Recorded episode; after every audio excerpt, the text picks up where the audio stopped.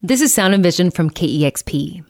Monday was Indigenous Peoples Day, so as you might have noticed, this week's podcasts have all featured Indigenous artists. And this next artist is Gregg Deal of the band Dead Pioneers. KEXP's Dusty Henry has a story. America's a pyramid scheme, and you ain't at the top. Gregg Deal is an artist, in the broad sense of the word. His disciplines vary from large scale murals, spoken word, and performance art pieces, even repurposing comic panels of indigenous caricatures and replacing their speech bubbles with punk rock lyrics. As a member of the Pyramid Lake Paiute tribe, Deal's art is often informed by his native identity. Rather than calling himself an indigenous artist, he refers to himself as a modern artist who happens to be indigenous. Deal has long had an affinity for the aesthetics and philosophies of punk rock. Now in his 40s, he's finally started his own band. Earlier this year, his band Dead Pioneers released their self titled debut.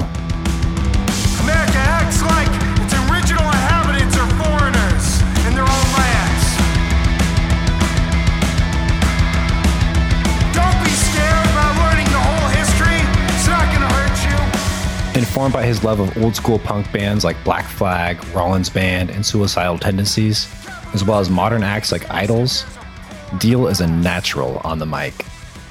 Between raucous punk screes and spoken word pieces, he sounds like a seasoned punk veteran. On every track, he delivers unflinching commentary on the atrocities committed against Indigenous people and the way Indigenous and Native identity has been perverted in media. Deal and I talked about his love of punk rock and how it reflects his own lived experience. I mean, I, I'm like a native kid growing up in a small white town in Utah. Um, Park City looks like a big town because there's like three ski resorts there, but like it's a small town. It was like me and my sister and like a black kid and like maybe a Mexican or two uh, that were kind of blending in at the time. So really was already kind of on the outs, and so was an opportunity to I don't know, find something that resonated with how different I felt um, or how different I was already being made to feel and um, finding a sense of exclusivity in it. Um, besides the fact that I, I kind of already naturally rebellious, I think. And were you in bands before Dead Pioneers? Is this your first band? Yeah, no, this is my first band. Uh, band was something I always wanted to do, and I just never had the resources. Still, like in Utah, very much, I think, rooted in sort of whiteness. And so, me being brown and native, like I was not really being invited to the table. Like there was maybe six other kids in my school um, that were into this music, and we would see each other at shows, and we were friendly to each other, but they weren't my friends. They didn't want to hang out with me, and so that ended up sort of setting the tone for like who I could connect with and who I could do things with. So it was something I've always wanted to do, and something I've never been able to do. You, you gotta have this afraid of I'm a bad Indian. Not a very good Indian, maybe even a bad Indian. My cheekbones aren't high enough. I don't have enough beadwork or turquoise. I do my best to celebrate November like a month long birthday for Indians. For those of you who don't know, which is probably most of you, Like, what does it mean to be a bad Indian? yeah like like i'm not doing it right. And, and kind of going back to that place of uh, you know perception and and what that perception is supposed to be. Um, there's a line in the middle of the the song about a woman asking me what my indian name is and i just tell her it's gregg. And then she's so disappointed. A woman once asked me my Indian name, and I said, It's Gregg. And she was so disappointed. She was like, No, it has to be Red Eagle or Two Rivers or Gray Skull. I said, Yes, wait, is that for real? No, no, I said, without her realizing my brief but generationally relevant He Man joke, the kind of joke that would tell her that while and then I give her a lie where I tell her that uh, that that my my Indian name is Walking Eagle, and there's this old native comedian uh, named Charlie Hill, a native comedian who was like the first real native comedian, and he worked with Richard Pryor and went on later to actually write for The Simpsons, and uh, was just one of one of a, a great native comedians amidst a, a lot of good native comedians that are out now. Um, they had this joke, walking eagle, where like the only time an eagle walks is when it's too full of shit to fly. And um, what's funny is is that like that entire little set of lyrics is uh, based on a true story where those exact things were said. And um and having that experience being true and and it aligns with something that is not what she wants or expects. That she wants to know what my indian name is and when i tell her my indian name she's disappointed because it doesn't sound like what it's supposed to sound or what she thinks it's supposed to sound like so bad indian really is just sort of the embodiment of like how I'm a bad native person because I am not falling into these uh, these tropes or these stereotypes that are expected of me. Um, and I think it speaks to, I mean, a lot of native people have talked to me about this, that it speaks to a, a very common experience that we have in America. Like, you don't look native, like, your name doesn't sound native. And like, I've had people tell me that I should change my name to make it sound more native. And it's just like, these are just insane conversations um, but it happens all the time. I believe when they found the body of General George A. Custer, quite like a porcupine with Indian arrows, he didn't die with any honor, any dignity, or any valor. Went down when they found George A. Custer, American general, patriot One of the themes that's on this record, and I've noticed in throughout a lot of your work, is you know calling out like about term like whitewash portrayals in media from cartoons and comics to film roles by like Johnny Depp and Daniel Day Lewis of, of indigenous representation.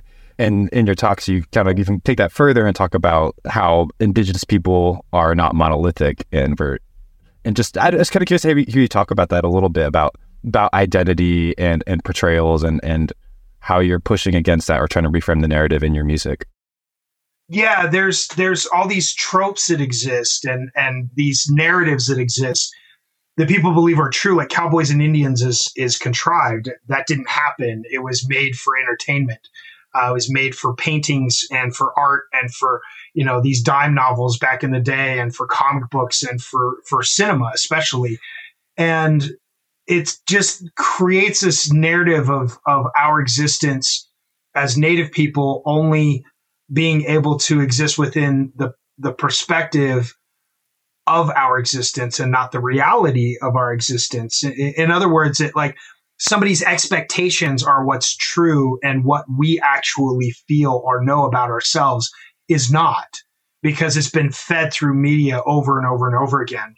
And so like there was a time in my life I think where I was presenting more native than I am now wearing beadwork, and uh, my hair has usually always been long. I, ju- I just cut it about a month or two ago.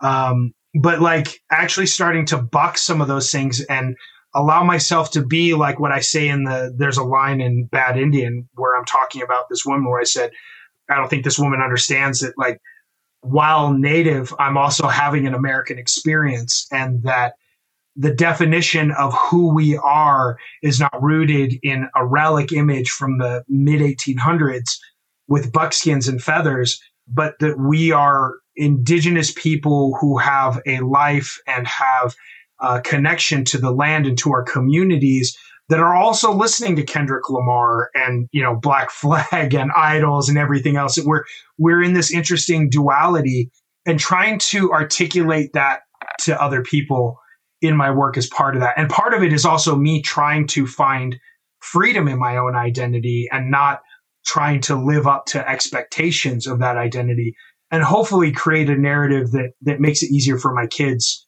to navigate um, the space that has never really allowed us to be ourselves, uh, a true version of ourselves. I'd love to dig into it. Um, the song "We Were Punk" first.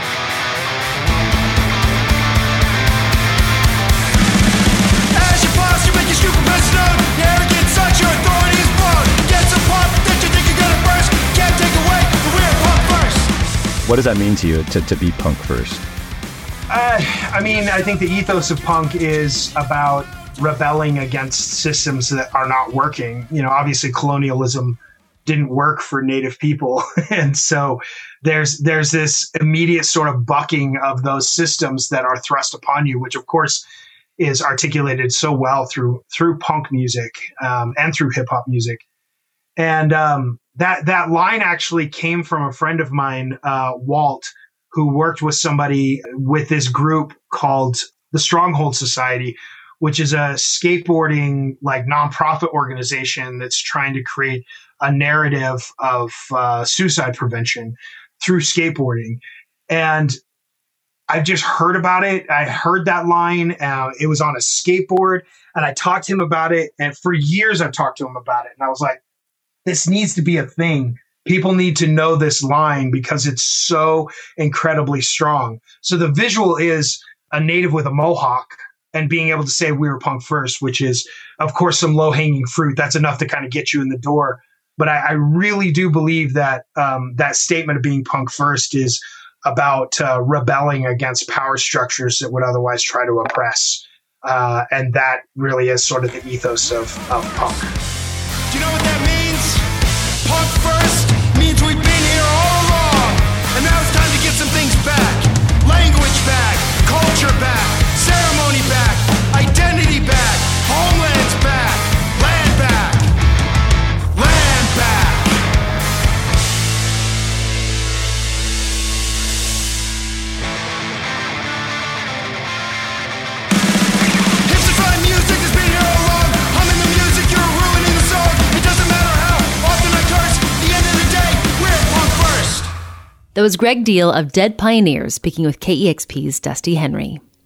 And coming up next time on Sound and Vision, the Inuk singer Elisapie will talk about making a covers album sung entirely in her native language of Inuktitut. I've just always wanted to make a an album in my language, uh, revisiting all these great big songs that uh, will remind us a little bit of our of our past and how uh, music had played a huge role to soothe us, to give us comfort and joy when we were, we were going through hard times because we have to know that Inuit in uh, northern Canada anyway were nomads in the 60s still.